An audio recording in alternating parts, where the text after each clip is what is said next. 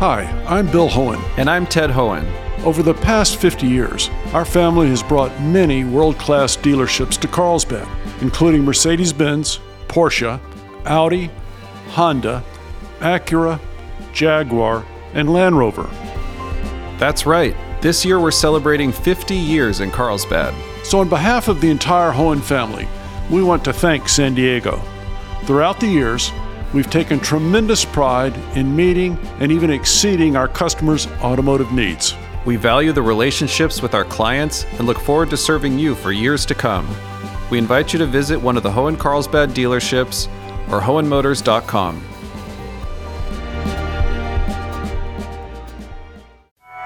It's the day after elections, and votes are still being tallied in big races more investigations, more gridlock, and it's going to be another wild ride for the next two years in American politics. I'm Jade Hindman with Maureen Cavanaugh. This is KPBS Midday Edition.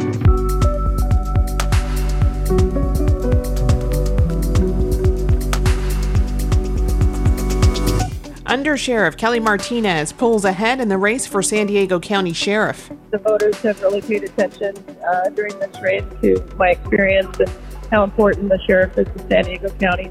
We'll look at who's leading the Chula Vista mayor's race, plus break down San Diego's races and state propositions. That's ahead on Midday Edition.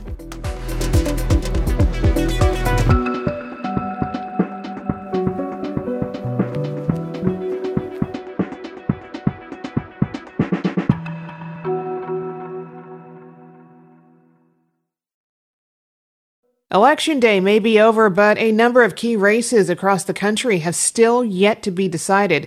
California's 49th district is one of them. Incumbent Democrat Mike Levin is currently leading with 51% of the vote against Republican challenger Brian Maryott, who has 49%. The race is still too close to call. Joining me now with the bigger picture on this district race is Thad Kouser, a political science professor and co director of the Yankelovich Center at UC San Diego. Thad, welcome. Thanks. Happy post election day. Happy post election day. is this election shaking out the way you thought it would? Well, first, let's remember there are districts all across California. The 49th congressional is one of them that are just too close to call right now. Um, less, fewer than half the votes really across the state have been counted. These are legitimately cast votes, still to be arriving by people who have chosen to vote in different ways for at different times, and and those votes are going to be different than the ones that we've counted already. So it, it's too early to definitively write anyone's postmortem. What we've seen nationally is a red wave that didn't really emerge in the way that Republicans were hoping. Republicans seem likely to take back the House to, to deliver the speakership to Kevin McCarthy. But how many Republicans from California will he bring back with him on those flights to Washington, D.C.? That remains to be seen. Right now, uh, it doesn't look, Maryott, Brian Maryott has not yet booked a, a ticket on that flight. You know, we're hearing a lot of red ripple talk. Uh, it's early, but what are some of your takeaways from this election? Well, I think the the overall takeaway is that Americans' party loyalties have somewhat insulated uh, the Democratic Party in in this uh, in this particular election from some of the fluctuations that you see based on what people think of the president, and what people think of the economy. They don't like the president right now. They don't like the economy right now. But the the party loyalty that attaches Democrats to to to to their party's candidates in Congress uh, and, and, attaches some of those independents who lean with the Democrats, that seems to be holding firm. We seem to see a strong correlation between congressional vote and and and, and what people's parties are, and that is making it uh, less likely that any of those voters abandon the Democratic Party, and that's been a bulwark against some of the losses uh, that Democrats were expected to take given Joe Biden Google ratings, given the economy. That said, are there any races across the country that you're keeping an eye on? Yeah, so we're going to be looking really closely at Georgia. That seems to be headed for yet another uh, runoff in December that may determine which party controls Congress. One of the things I've been keeping close eye on is where those Donald Trump backed candidates are and, and, and, how they're doing. So far, uh, there have been some successes, J.D. Vance in Ohio, but some of the, the candidates that Donald Trump was really backing have performed poorly. Some of the candidates who took strong stands saying that the 2020 election was stolen have performed poorly uh, and other Republicans who've been a bit outside of the Donald Trump orbit, like like Florida Governor Ron DeSantis have performed extremely well, carrying Calif- uh, Florida by about the same margin that it looks like Gavin Newsom will carry California by, and, and perhaps presaging a, a future presidential matchup. Getting to the 49th, Congressman Mike Levin originally led by a wide margin, but Maryott saw a jump in the polls in recent weeks. What was behind that? Yeah, I think you saw this whole election shift more closely to the Republicans' favor over the last month as as gas prices rose again all across the nation but especially in California.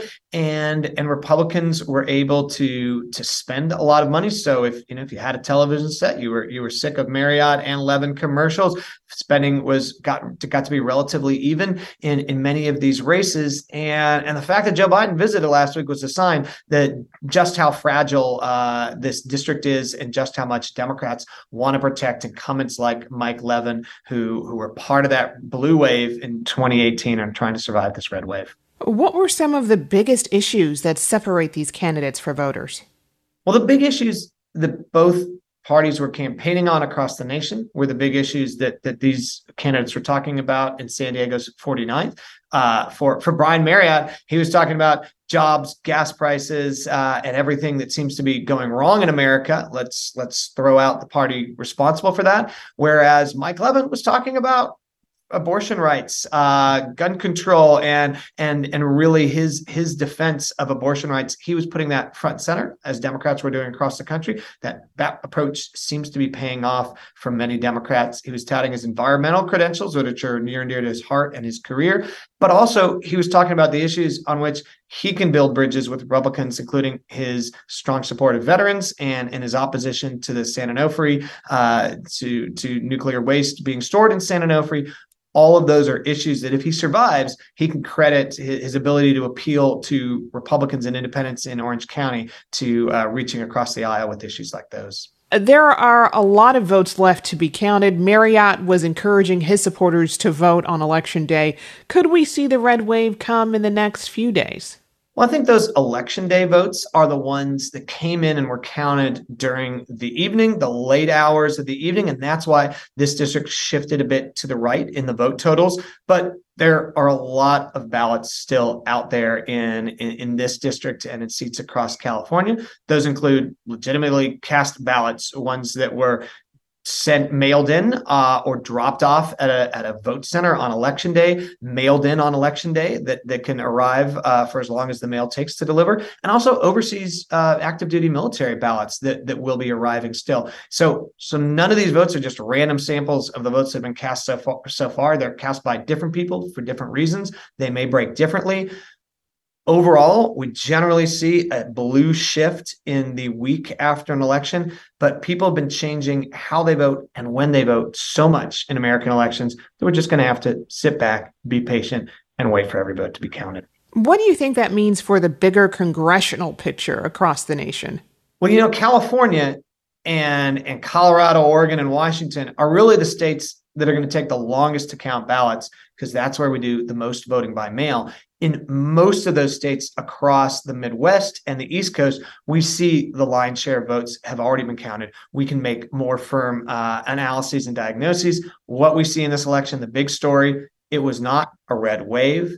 The Democrats uh, won more races than they likely should have, given the economy, given the unpopularity of Joe Biden. But still, this was a red ripple that is going to deliver most likely the House to Republican control. That means we're going to see more investigations, more gridlock, uh, and and it's going to be another wild ride for the next two years in American politics. Do you have any sense of how many election deniers won their races across the country and what the implications of that are? Yeah. So this was a good night for people who wanted to preserve democracy in America. You saw people on both sides of the aisle. So Brian Kemp, the uh, the Republican governor of Georgia, who who couldn't, who wouldn't, who refused to to, to find those eleven thousand votes uh, for for Donald Trump, who, who defended Georgia's elections. He had a good night, won by a large margin. Um, and some of the election denier candidates who were most vocal lost their races. But there are candidates who have cast out on the 2020 election results who have been elevated to Secretary of State positions and to other important positions in elections. And so the controversy over uh, over vote fraud and trust in elections uh, that that shouldn't exist based on how free and fair elections are and how many legal processes we have to challenge them. But that controversy likely will not go away as we move into 2024. Thad, thank you so much for your insight. Thanks for having me. We'll be joined again by Thad Kouser later in the program to discuss the propositions on this elections ballot, so stay with us.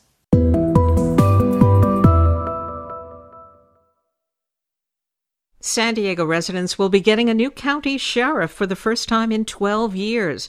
And right now, Under Sheriff Kelly Martinez is holding a 14 point lead over former city prosecutor John Hemmerling. Martinez campaigned on her 37 years of experience in the sheriff's department. And even though this is a nonpartisan office, her recent switch to the Democratic Party probably didn't hurt in blue San Diego. John Hemmerling's vow to shake up the sheriff's department doesn't seem to have resonated with voters. Joining me is KPBS investigative reporter Claire Trageser. And Claire, welcome. Thank you. This was very much a battle between an insider and an outsider of the San Diego Sheriff's Department. What were the elements that led to Martinez's apparent victory? Yeah, well, like you mentioned, she has a, a lot of experience uh, in the sheriff's department, had the support of the Deputy Sheriff's Association, which I think probably goes a long way, and, you know, just has the title of under sheriff, which, you know, if, if people feel like things are are going pretty well in the sheriff's department and you see someone coming from within the department, you're you're maybe more likely to to vote for that person. And then, like you mentioned, also, obviously, there's the fact that she switched to being a Democrat in 2020 and had the support of some big name local Democratic leaders like Mayor Todd Gloria. And I spoke with Martinez last night on election night, and she sounded really confident. The voters have really paid attention uh, during this race to my experience and how important the sheriff is to San Diego County, and it's really critical to public safety. And it's important that the right person is the sheriff, and that the someone who has the experience that I've got uh, to get the job done has been doing the job. Now, the sheriff runs San Diego County jails, and jail deaths may exceed an all time record this year. But neither Martinez nor Hemmerling rolled out a comprehensive plan to reduce the number. What did Martinez say about a plan? Yeah, anytime she was asked about this, she seemed to say we just need to keep doing what we've been doing, um, which, you know, they have been working to make changes in the department in terms of jails and, and how people are brought in. Um, so, you know, when I asked her about this during the campaign, she said we need to improve people's mental health, give them opportunities and support while they're in custody. Um, so, you know, that means that they're maybe not ending up in jail, or if they are, there's there's more support there. And then the other really big thing she talked about is stopping drugs from getting into the jail. And so she said that they've added body scan scanners, uh, drug detection dogs, and have a team that's working on it in terms of the mail processing. Um, so she kind of talked about about those things, and the the hope is that that makes a difference. The issue is that there continue to be more and more jail deaths. We have, I think, 21 now this year, um, which is a record, and the year is not over. So it, it seems like there's still more work to be done in that area. Now, there remain many San Diegans who are not convinced a longtime veteran of the Sheriff's Department can make the changes in policing and jail safety that need to be made. What do you think Martinez can do to convince them? Well, it's interesting because, as you said, she really did run as as an insider um, in this race, but with support of of Democrats um, largely. Uh, and so, you know, I think that one thing would be to work with some of those Democratic leaders more closely to to make changes. As she could work with the county board of supervisors, which is now majority Democrat, on different reforms, which is something that her predecessor Bill Gore was more reluctant to do. He kind of, you know, wanted to be able to do things his own way and didn't want them to necessarily make decisions for him. So I, you know, I, I can't speak for individual voters, obviously, but it seems like if she was more open to addressing reforms, acknowledging more reforms need to be done, and working with leaders on that, that that that might do a little bit to to convince people who otherwise weren't convinced. And it's worth mentioning Kelly Martinez looks like she's going to be San Diego County's first female sheriff. Yeah, that's right. And it's, you know, gender didn't really play uh, much of a role in, in this race, but that is a historic thing. Um, so I don't really expect that that will play out in her in her role running the department, but I, I guess we'll see. I guess we'll see. I've been speaking with KPBS investigative reporter Claire Trageser. Claire, thanks a lot. Thank you.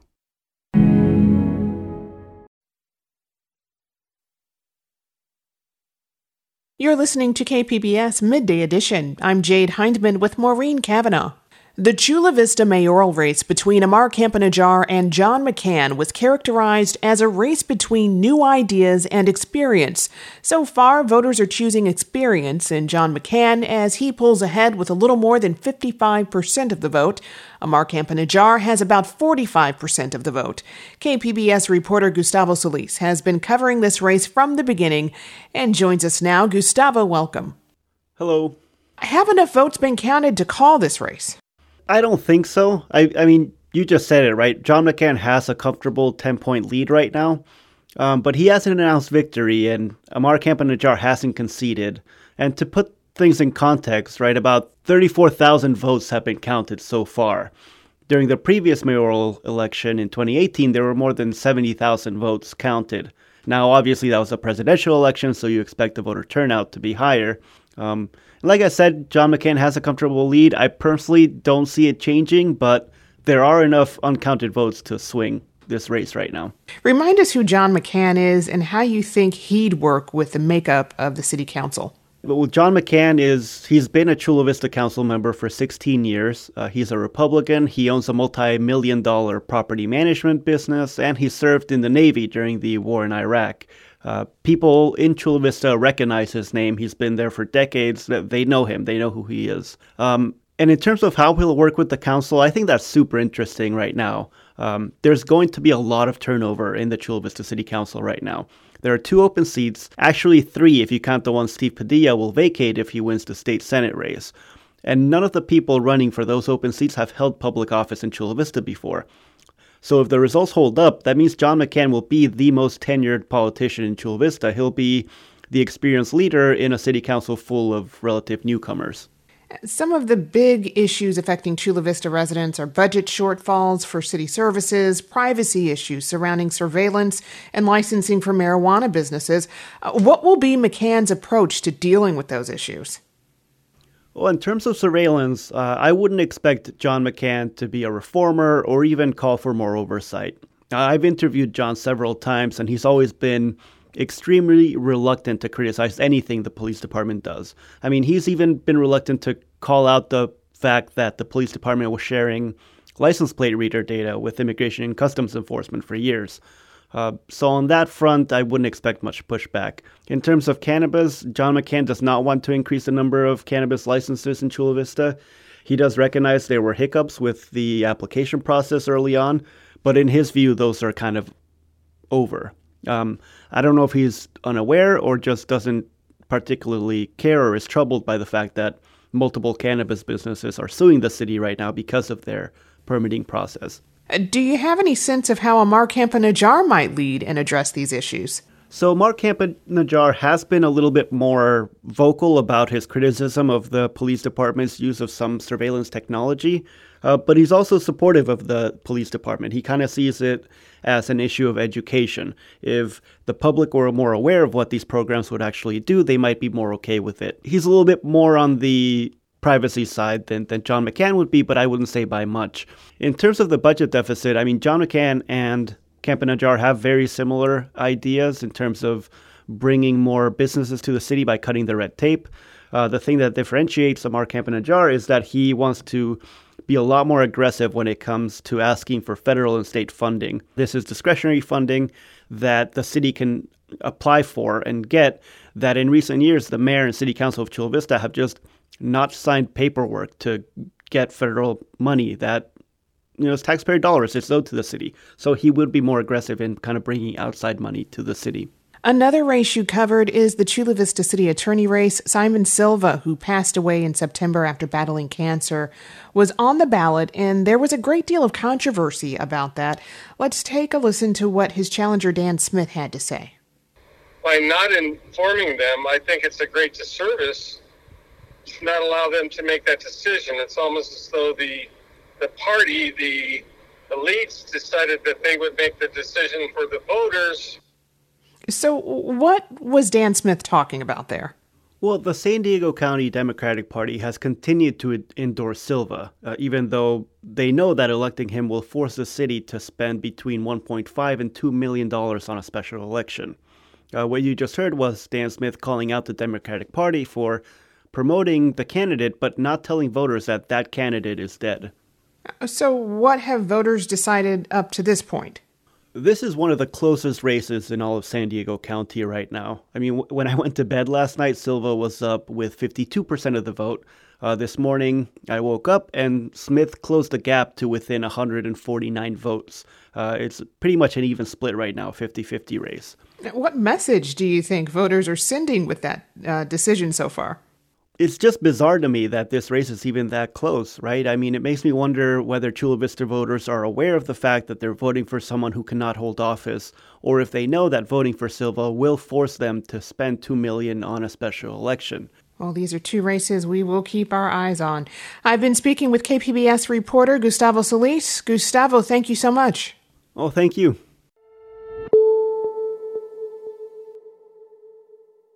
California voters overwhelmingly supported enshrining the right to an abortion and contraception in the state constitution Tuesday.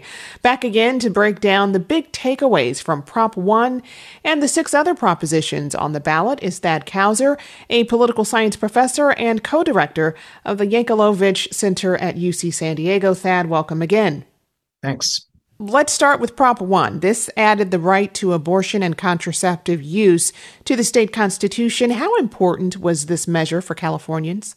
Well, voters spoke, and it was the single thing that they supported the most in this California election. So, Prop One outpolled any any candidate, right? Gavin Newsom, uh, Alex Padilla, any of the popular Democratic candidates. None of them captured as many votes uh, as as this proposition enshrining the right to abortion. So, so it's an issue where there's a clear consensus in this state. Sports betting lost big in California with the no's leading on props 26 and 27. Uh, this is not a huge surprise. It's what the polls have been saying. Talk about what their failure to pass signifies. Yeah, so while everyone predicted this based on the polls, let's take a moment to realize that $600 million was spent in, in, total between these two propositions, uh, and, and, California's resoundingly rejected them both. And I think these these measures, 26 and 27, kind of got in this death spiral of attacking each other uh, and bringing each other down. And and I don't think this shows as much that Californians are opposed to any form of sports gaming. You know, it's lots of Californians go to Las Vegas and bet on sports, and, and many other states uh, have have enacted legal regimes for doing it. I think they didn't like the fact that uh, that they seem to be uh, bullied and bought into doing this by by two ballot measures that were were looking to monopolize the profits on sports gaming. Voters supported increasing spending on school arts funding with Prop 28. What are your takeaways from that victory? Yeah, this was another big win uh, where voters want to see that billion dollars going into schools, which have been focusing on reading, writing, and arithmetic, but but haven't had support for arts, and so that's going to make a, a, big difference for whether it's a school orchestra, uh, you know, a, a, drawing program, painting program. We're, we're going to see uh, more art in California K through 12 education. Another measure where millions were spent on advertising was Prop 29. Uh, this measure would regulate the staffing of kidney dialysis clinics. This is the third time it's come before voters and failed. Will this be the last time? I don't think so because the unions who push this are also engaged in a complex bargaining uh, for for their workers with the two main companies that control dialysis in California, and they've used this these initiatives, these three failed initiatives, as much as a bargaining chip. If we're gonna, if you don't do what we want in bargaining, we're gonna take another thing to the ballot. You're gonna have to spend another hundred million dollars to defeat it, and and so we may see uh, potentially another dialysis measure on the ballot in the future sometime in California. Proposition 30, which would have taxed the rich to pay for electric vehicle infrastructure and other kitchen sink items, is also currently failing in the vote. Why do you think voters didn't support that idea? This was one where the environmental community split on both sides. Uh, the Democratic Party said yes. Gavin Newsom, its leader, said vote no on that because he thought it was really a giveaway to Lyft, which was the group that was uh, the rideshare company that was providing the lion's share of dollars from this. So, so I think this was voters being again skeptical of the money behind an initiative and the source of that money and thinking we're not quite sure what this thing does but we think maybe it, it, it helps out Lyft more than anyone and, and voting against it Finally, Proposition 31 upholds a state law barring the sale of flavored tobacco products, winning with 62% of the vote. Uh, what are your takeaways?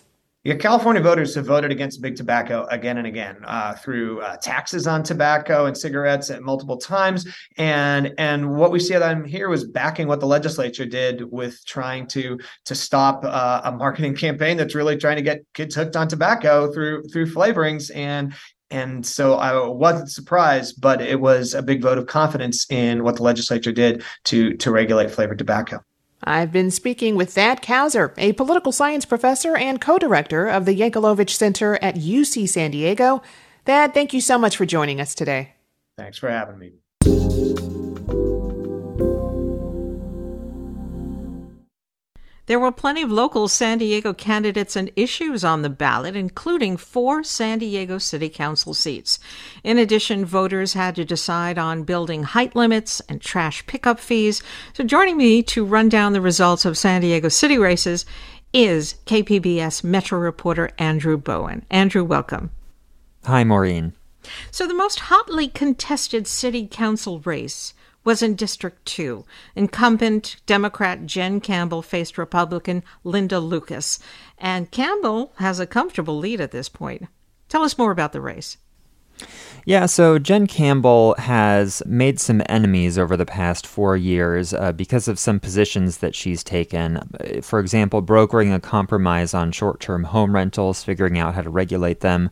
Also, uh, supporting uh, lifting the height limit in the Midway District, which is in District 2. So, for that reason, she faced a recall effort, which failed. She faced the most number of challengers out of any council race in the primary, and it ultimately worked to her benefit that the challenger who made it through to the general election happened to be a Republican, Linda Lucas. And the GOP brand has really suffered in San Diego since 2016 and the Trump presidency. And as long as that remains true, I think that uh, these cases where we get a Democrat versus Republican in a city race in the in a general election, the Republican will, for the foreseeable future, have a really tough battle to actually win. Now, one open seat in District 6 had two Democrats running. Right now, Kent Lee has a commanding lead. What were the issues in the race? Yeah, Kent Lee uh, was uh, really locked up a lot of the major endorsements in this race. He was endorsed by the Democratic Party, San Diego Mayor Todd Gloria, uh, a lot of the um, interest groups like the Chamber of Commerce and the Labor Council.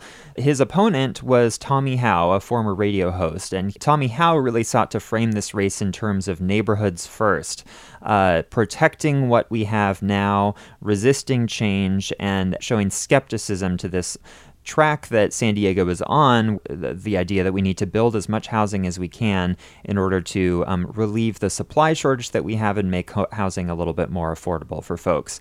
Uh, Kent Lee, really, in contrast, really embraced the efforts to uh, cities' efforts to build more housing and, and find ways to add density to these suburban style single family neighborhoods that San Diego has so many of. Many of them in District 6, by the way, like Mira Mesa or University City. Um, figure out how to add density to those neighborhoods while also protecting the quality of life that folks uh, enjoy now. District 6 was also created as the Asian Empowerment District. The incumbent, uh, Chris Cate, who has termed out was seen as the, the Asian representation uh, on the city council, and that will continue under Kent Lee. And I think a lot of folks felt like uh, it really is important to have that AAPI representation on the city council. I did speak briefly with Kent Lee after uh, the first results dropped last night, and here's a bit of what he said. Our race, it's always been one about optimism and belief that we still have a lot of opportunity in this city despite all the challenges that we face. And that if we can work together to find ways to, to tackle some of the challenges that we face, that we have an opportunity to really uh, make an impact. Let's take a step back and talk a little bit about this all new, all Democrat San Diego City Council, something that was really unthinkable just a short time ago. Yeah, and it's not just the city council that's all Democrat. It's the, entire city government, uh, or rather the elected offices. So, because we have a Democratic mayor and city attorney. Uh, the voter registration in the city of San Diego has shifted significantly in Democrats' favor. Uh, a harbinger of, of that uh, trend was when District 5, which covers the sort of northern inland neighborhoods, uh, became a Democratic plurality, and they elected in 2020 Marni von Wilpert, a Democrat who has really found a way to speak to those voters, not in terms of, of left and right, but just in terms of, you know, uh, representing their interests. Some of these changes, I think, come from demographic trends. You have, you know, younger progressives moving to San Diego, just also the urbanization of many San Diego neighborhoods. Of course, we can't declare San Diego will be a blue city forever, but for the foreseeable future, it does appear that uh, any Republican who's trying to seek office in the city of San Diego will have a very, very uphill battle. Now, two of the most watched city ballot measures are too close to call. First of all, Measure B, uh, that would allow the city to impose trash pickup fees on single family homes. What's the status of that race? Yeah, it's extremely close. Uh, I don't think that we will know the results for several days. Last I checked, the no side was winning by a couple thousand votes. But in terms of, you know, what this ballot measure means, this issue of free trash pickup for single family homes has long been seen in San Diego politics as a third rail. You just do not ask folks in single family homes to impose fees on themselves for trash collection, even though uh, folks in apartments and condos have to pay separately for that service. And, and you know, there's a real, I think, objectively, a real fairness issue there.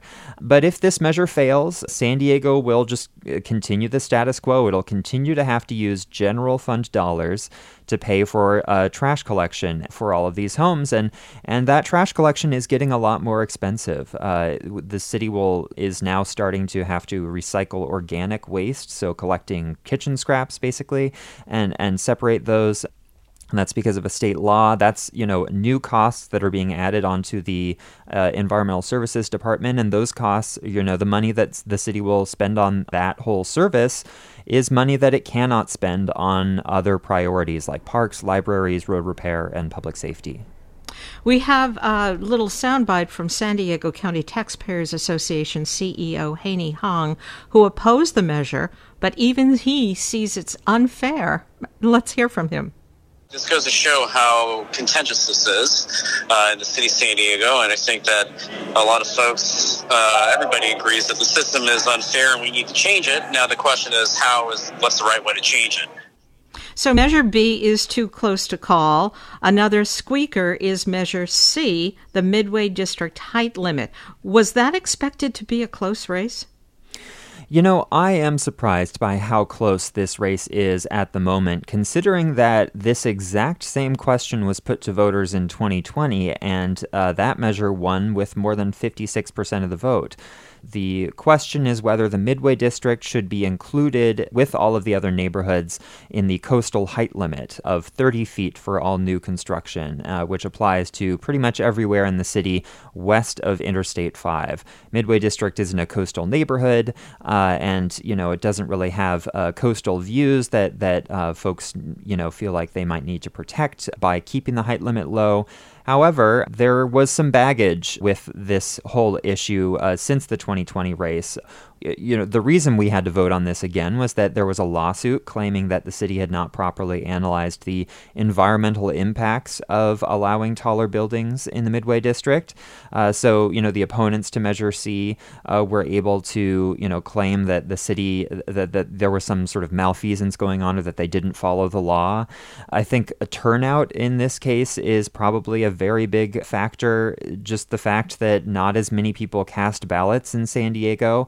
And and we generally know that, you know, the more ballots that are cast, the more progressive the vote tends to be. So, if this measure does fail, it's a, a, very big question what's going to happen with the sports arena redevelopment proposal, which does not pencil um, building a new sports arena and about 4,000 uh, new apartments there, as well as some park space and other amenities. That whole plan does not pencil if the project is limited to 30 feet. Uh, I spoke with Dike Anyiwo, who chairs the Midway Community Planning Group, last night after the initial ballots dropped. He said he was very anxious uh, watching these results come through, but ultimately he sees the question as about the city's ability to build more housing. Really, what I want to see is a San Diego that rewards people who work hard. I want to see a San Diego that enables upward mobility from various different socioeconomic classes. I want to see a San Diego that prioritizes good jobs for workers. And I'll just add, Maureen, there is uh, the lawsuit that uh, blocked the city from implementing the 2020 ballot measure to raise the midway height limit. Uh, is being appealed. So uh, even if Measure C fails, there is a backup plan that the city has in its back pocket that could go to the Court of Appeal, ultimately even to the state Supreme Court, um, that you know could just basically drag this question out even longer. Measures D and Measure H now have comfortable leads. In fact, Measure H seems to be a solid winner. Remind us about those measures. Measure D would repeal the ban that was passed in, I believe, 2012 on project labor agreements. These are uh, basically contracts between uh, the city of San Diego and construction worker unions uh, in order to um, uh, provide the labor that that uh, does public works projects. Um, and so, you know, this was backed by unions uh, very strongly, and it's a, a, rather esoteric question to voters. Not many people even know what a project labor agreement is, uh, but it had the backing of uh, the Democratic Party, and there was a lot of money spent uh, by unions in order to make sure that it passes, and that money appears to to have really swayed voters in its favor. Uh, Measure H was a pretty simple question of whether childcare should be allowed in city parks. So, you know, many city parks have rec centers or other buildings where uh, childcare could be allowed, um, but it's not a permissible use under the city charter. And so um, that question, uh, you know, voters seem to have um, pretty easily said, uh, yes, we're fine with childcare taking place on city parks. And for those tight measures, Measure B and Measure C, when will we have an updated vote count? The Registrar of Voters says it's going to update the results next on Thursday around 5 p.m., and uh, presumably will be doing that in the following days, probably around the same time. That's how it's been in the past. And remember, a ballot that was mailed just has to be postmarked by election day. So, you know, if theoretically somebody was on vacation in Florida and they dropped their mail ballot in the mailbox on Tuesday and it got postmarked and picked up by then, it could take a few days to arrive to the registrar. So that could, you know, stretch this out several days and and uh, we'll just have to be patient on waiting for the final results. I've been speaking with KPBS Metro reporter Andrew Bowen. And Andrew, thank you. Thank you, Maureen.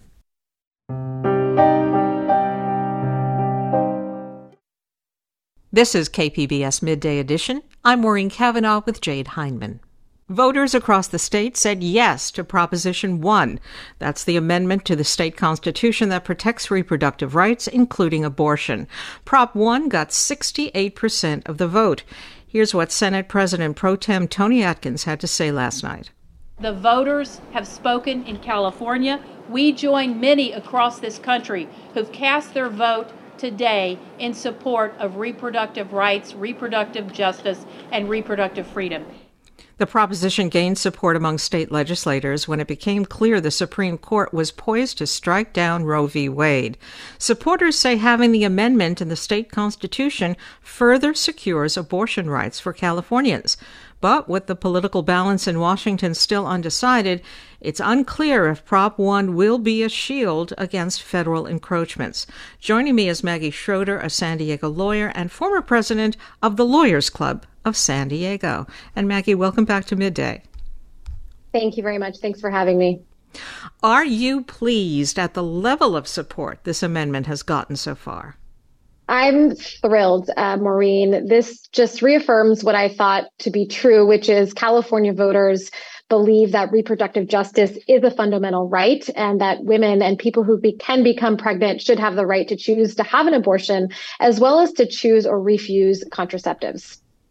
Because there are state laws already protecting abortion, some have said this amendment was more political theater than a necessary protection. What's your response to that? I would disagree with that.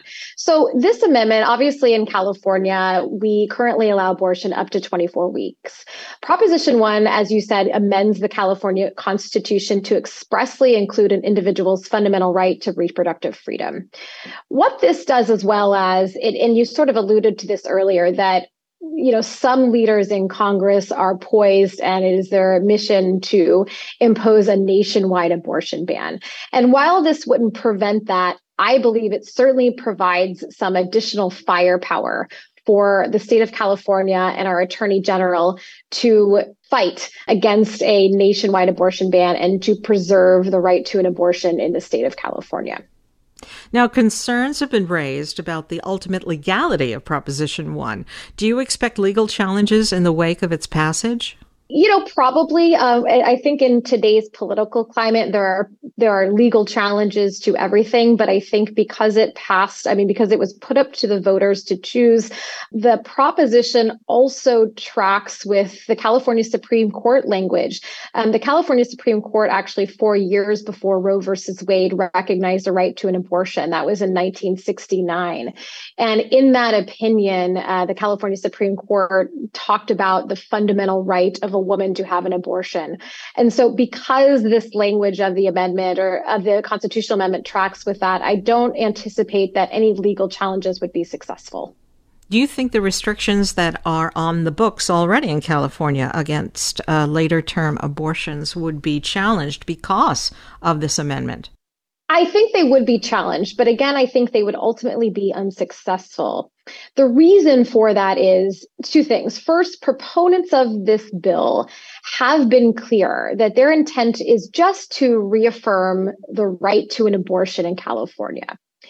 And as I said before, the text of the measure does track with the language that has been used by the California Supreme Court the broad language here is consistent with other constitutional amendments. For example, the right to bear arms. So constitutional amendments are, they tend to be left um, broad, and then they leave it to the courts and the legislature to further elaborate on the details and the restrictions of that amendment. For example, the fundamental right to an abortion, every state that recognizes this and nationwide it still allows for some restrictions, right? So even in California, and the right to an abortion is not unlimited; it's restricted after 24 weeks. So I, you know, while I, I think that there will be legal challenges, I think ultimately they'll be unsuccessful. And I don't think that courts will ignore the sort of the history of the proposition where proponents have said this is this is not meant to further expand the right to an abortion. It's just meant to enshrine it in the state constitution. Now, California wasn't the only state with abortion on the ballot. When Roe v. Wade was struck down in June, there was speculation that the issue of abortion rights would drive supporters to the polls in November. Are we seeing that in election results across the country? I, th- you know, I'm not a political savant, but I think we are. Um, the right to an abortion was on the ballot in both Michigan and Vermont. Voters in both of those states affirmed abortion rights, which is exciting. And notably, Kentucky actually had a ballot measure which would have denied constitutional protections for abortion.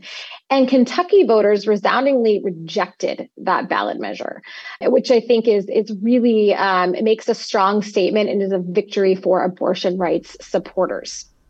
Yeah, just one last question about how much protection Prop 1 is really going to give us on abortion rights, because since control of Congress is still not decided, is it clear that having this right in the state constitution would protect Californians from federal laws restricting or removing abortion rights? That's a great question. So, uh, technically, no. And so, what would happen if Republicans in Congress were successful in passing legislation enacting a nationwide abortion ban after 15 weeks, which is what Senator Lindsey Graham has proposed. That technically would restrict abortion, it, w- it would ban abortions nationwide, including in California, after that 15 week uh, mark.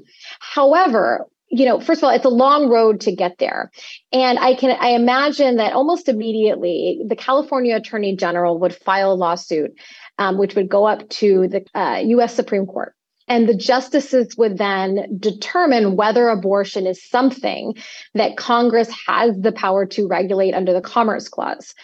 California would argue that it is a state that has the sovereignty to legislate the fundamental rights of privacy and now to the right of an abortion. And because the right to an abortion is now enshrined in the state constitution, as I previewed earlier, it does give the attorney general a little bit more firepower in that regard. The other point I would make there is, you know, this has always been, and Republicans have said this, the US Supreme Court has said this, that they believe that abortion rights is an issue that should be left to the states. In fact, in the Dobbs opinion, which overruled Roe versus Wade, the Supreme Court took that position and said, you know, the right to an abortion is something that the states should decide. So, you know, would it have the immediate impact of a nationwide abortion ban? Yes. Are there tools in California and other states' arsenals to fight against that, which ultimately would go to the US Supreme Court? I believe there are. Perhaps that's just me being optimistic, but, but I do think um, this is at least a step in the right direction to protect the rights of women and people who can become pregnant. I've been speaking with Maggie Schroeder, San Diego lawyer and former president of the Lawyers Club in San Diego. Maggie, thank you so much. Thank you, Maureen. It was a pleasure.